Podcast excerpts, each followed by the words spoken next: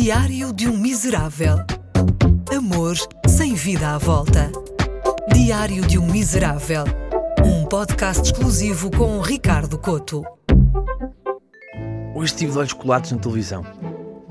No ecrã apareceu-me um gordo em tronco nu a comer bolachas como se fossem tremoços. Foi então que decidi ligar a televisão para ver o que estava a dar. Sou do tempo em que a televisão era tão interessante que as pessoas lamentavam o intervalo, por mais pequeno que fosse.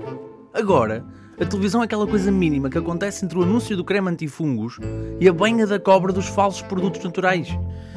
Sou do tempo em que a disputa pelos shares e pelas audiências levava as estações de televisão a arrojar em formatos.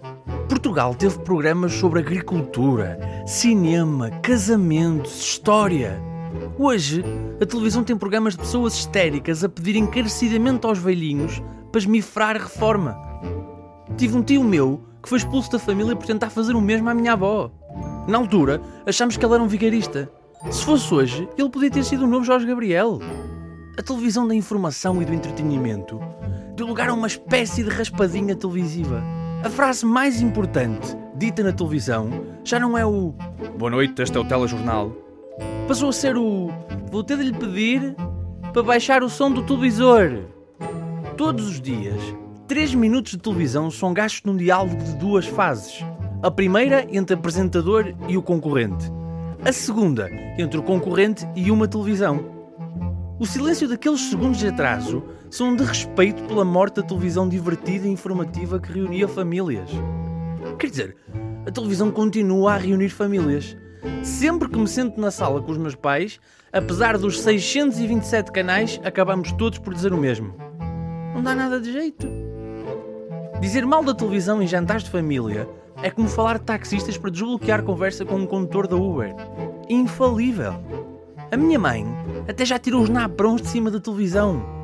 Tão imunda que ela anda.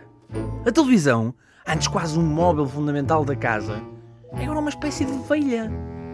Chata, sempre a bater na tecla lá do 760, 760, com escobilheira, aqueles reality shows que têm mais de perversão voyeurística do que experiência social, e está sempre aos berros. Não por falta de audição, mas porque em 2018 o que distingue um apresentador não é a sua capacidade de entrevistar, até porque já só se entrevista alguém que possa chorar por causa de uma tragédia pessoal. O que distingue um apresentador é os tons que ele é capaz de atingir. Antes, os apresentadores deixavam o êxtase para quando o concorrente ganhava o prémio final. Agora, os apresentadores gritam mal o concorrente ganha 20 euros. Na televisão, tudo é incrível ou tudo é uma tragédia. Não há espaço para programas ou pessoas normais. O que a televisão precisa é de um chá de camomila. Sem adição de açúcar e principalmente sem um remédio milagroso extraído de uma semente de um fruto qualquer da selva do Piringuitó. Isso faz fungos nos pés.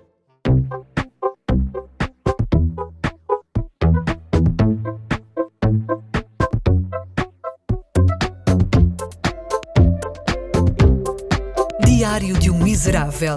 Um podcast exclusivo com Ricardo Coto.